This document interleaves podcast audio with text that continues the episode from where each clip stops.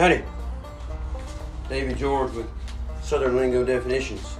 And we are on part three of the rest of the story of George Barnes Jr. We just got through with number two. Or in the last part of it, we talked about him changing his name to George R. Kelly. Now, that is a definite clue as to who this person is going to end up being in at the end of these this series. I said there was going to be three. There may end up being four, maybe five. At the very last, you will find out exactly who this person is. And when you find out, it's really going to be a it's either going to be a shocker or it's going to be funny. All right. And we also talked about in the very last part of it, hey, he was arrested for vagrancy. Okay? But that's not the worst thing that happened. His greatest stroke of misfortune was on Jan- uh, was on the 12th of January 1928 when he was caught up with in New Mexico by the Tulsa Sheriff's Office. They caught up with him, they handcuffed him. See, where he was at, prohibition laws aside, unbeknownst to George or Kelly at this time, um, purchasing or selling liquor. Now, I'm reading this out of this book. Purchasing or selling liquor on Indian reservations and to Native American altogether were federal crimes, and he was guilty of both. Wow. um, now, because of this, he was carried to Kansas's Leavenworth Federal Penitentiary in February of that year. Okay? And he was expected to serve three years. Now, while he was here in this one, this is where he starts meeting some of the fellas that is going to be uh, part of his future and where he becomes the person he is uh, on the front of this book. Okay? now, while he's in Leavenworth, he meets up with uh, a couple of guys. Now, now these are guys. Let me tell you something. It's good to have people that you look up to. It's good to have people that you idolize, and and it's good to have role models. But this guy came from an upper middle class family. He was had good stock. I mean, he was he was a good guy. His family was great. Like he said before, he's the only one that came to bad seed. And he made these choices on his own. So it's not always your upbringing that gets you in trouble. It's your choices that you make. Let me make that clear to a lot of these young kids out here that blame it on their mom and daddy. Kids, the choices you make, that decides your fate. Your mama and daddy can preach to you all day long what you need to do and what you don't need to do. But once you get out of there, out from under them, and you get out in school and places like that, the only way you can stay out of trouble is the choices that you make. The choices that you make, just like this guy here. He made bad choices. But now, once he got in here, he was considered a junior, junior grade criminal. All right? And this book calls these the all star cast of criminals. Okay? They're talking about these people like they were high echelon in the criminal world. I guess you could say they were. I don't know. Um, said he rubbed shoulders with Thomas Holden and Francis Keaton of the reprehensible Holden Keaton gang. Um, they were each serving a 25 year 25 years apiece for the 1926, according to other sources, 28. Port Huron and Chicago Railway train heist in Illinois, Evergreen Park. They got $130,000 off this train, which today is roughly $1.85 million. That's going to be a lot of that in this story. Uh, we're going to be uh, telling what they got would be equivalent to today. $130,000 then is equivalent to $1.8 million today. All right? And that's all profit. But it's blood money. Okay? Um, he also consorted with two other uh, members of that gang. Uh, these are legendary train and bank robbers. Frank Nash, Frank Jelly Nash. Um, he was referred to as the most successful bank robber in U.S. history. He had over 200 holdups under his belt. But he's still a criminal. No matter how you look at it. He's dead and gone now, but he was still a criminal. Um, he also became uh, friends with the Texas-based bandit Charles Harmon. Uh, he botched a, a, a office robbery. Um, and all he got out of it was $174 which is about $2,154 today. Um, and let me tell you this this guy here, the Charles Harmon, he was later snuffed out by Holden and Keaton. Um, he neutralized he neutralized a hostage. They didn't like it, so they killed him. They killed him. Being snuffed out means they killed him. Um, and next there was Harvey Dean,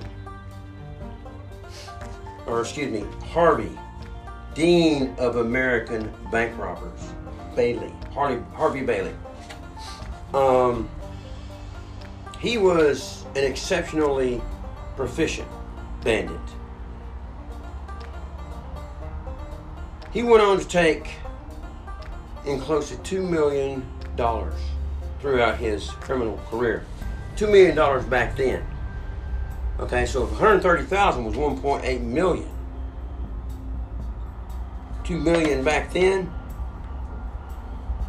I'm going to say that's uh, probably over a billion dollars today. Um, these were people that he idolized. These people that George idolized, George R. Kelly at this time. Um, they were called the New Age Highwaymen. But he felt sort of a kinship with Keaton. Uh, Keaton was a product of a middle class family, just like him. They were Irish American. Uh, he lost a parent at an early age. And because of tuberculosis, now back then, tuberculosis or TB was uncurable once you got TB, uh, at a certain point, they did what they could, but at a certain point, you were put in a sanatorium. And where that's where you, once you got to the sanatorium, you, you're pretty much done. That's where you were going to die. Um, and it was a death on your lungs. You started, uh, if you've ever seen the show Tombstone uh, with uh, Kurt Russell and uh, Val Kilmer as Doc Holliday. Val Kilmer was Doc Holliday, and he had TB. And every so often you'd see him coughing and put a handkerchief over his mouth and there'd be blood on it. That's what it did. It started, it ate your lungs up. Um, sorry for those kids out there. I didn't mean to. Uh, hopefully, I didn't cause any problems. Uh, Keaton served in the Navy. Uh, he ran through a lot of dead end jobs, just like George. And he finally turned to crime, uh, including a stint as a cab driver in Chicago. Wow, similarities are, are, are uh, creepy. But on 28th of February 1930, the co-founders of the gang broke loose and headed to Minneapolis. Now, Minneapolis is a place where these guys would, uh, it was a safe haven for them. Uh, they would go and uh, this is where they'd all meet up. Okay. Um, now, Joe Urschel, he was the executive executive director of the National Law Enforcement Museum. Okay. That's what he does you know, at this point. Uh, he asserted that Joe, George, and Harmon, uh, they facilitated Holden and Keaton in their escape. Um, let me back up a minute.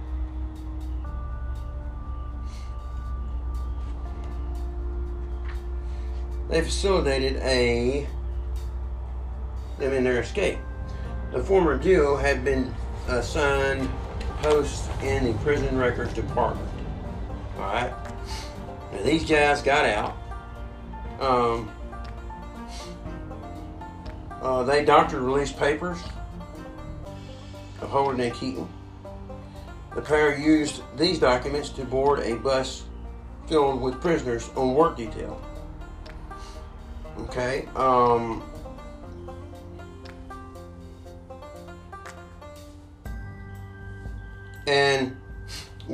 bowed, they filed off the bus alongside other inmates and quickly took flight undetected. George's critical role in the Paris escape guaranteed him a coveted spot in the Holden Keaton crew. Once he got out, that was it. He was in. All right. These were people that he idolized, people he looked up to. When he helped them get what they wanted,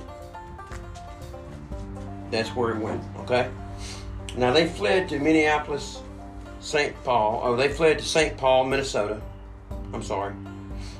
Uh, now, like I told you before, this was a haven uh, for wanted criminals and dangerous escapees.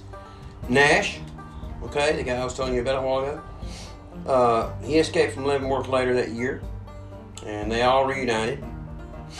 Uh, they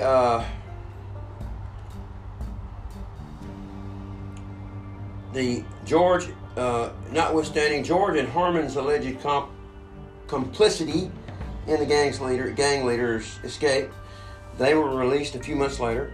Ironically, George uh, was let go for good behavior. Now, this is going to end up one be, being one of the most feared men in the country. Feared by law officers, feared by gang members, feared by everybody. This one man is going to be known as the most feared man in the country. Okay? Um, and they both hit it. I mean, he was out, he was free. But he made sure that he caught up with these guys and started his life of crime again. He was a free man. He didn't have to go back to crime, but he did anyway. That was all he knew, according to him. Uh, and they headed to St. Paul. All right, I'm going to do probably three more minutes, and then I'm going to get off here and do uh, get on to part four. Okay. Now, on the 15th of July, 1930, uh, this guy, George R. Kelly, was asked to tag along on a uh, big bank heist. and this bank heist was orchestrated by Keaton and Holden. They wanted to give him a first-hand look and to what it takes to be a bank robber. Kind of like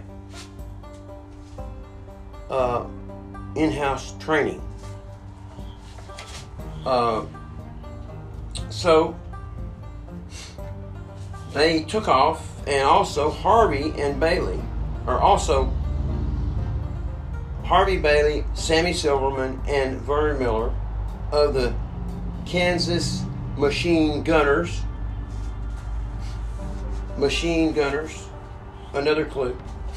Um, hiked to Willmar, Minnesota. Now, now, now, this is a hundred miles uh, west of St. Paul. You get my drift? They targeted the town's namesake bank. Now, this is to give him training. Hiked 100 miles. Okay? Now, these well practiced thieves, they made off with $70,000. Okay? Uh, that's about 900,000 today. All right? Now, irregardless of their general, their their big loot and the smooth getaway, the leaders of the gang were just displeased with the whole thing. And the uh, chief of Minnesota's Bureau of Criminal Activity later said, and I quote, I can't remember a holdup in the history of the state since the raids of the younger brothers, Jesse James gang, which compared to one of to one let me read that again. I can't remember a holdup in the history of the state since the raids of the younger brothers and Jesse James gangs, which compared to the one at Willmar for daring and cold blooded disregard of human life. Wow. The, uh, the local press said about the same thing. Um, this, uh, of course, there was a journalist from the St. Paul Pioneer Press that denounced the robbery as, and I quote, one of the most daring bank holdups since the days of the Younger Brothers and Jesse James gang. All right, now I'm going to stop right here and I'm going to start back over with a fourth in this series of George R. Kelly now. Let's get her done.